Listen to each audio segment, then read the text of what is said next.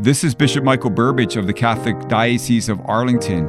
This Saturday is Veterans Day, celebrated annually on November 11th, the anniversary of the end of World War I.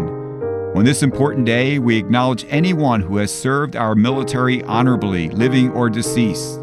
Through the sacrifice and bravery of our servicemen and servicewomen, we enjoy the benefits of worshiping our God freely, the right to religious liberty and freedom and the gift of living as one nation under God.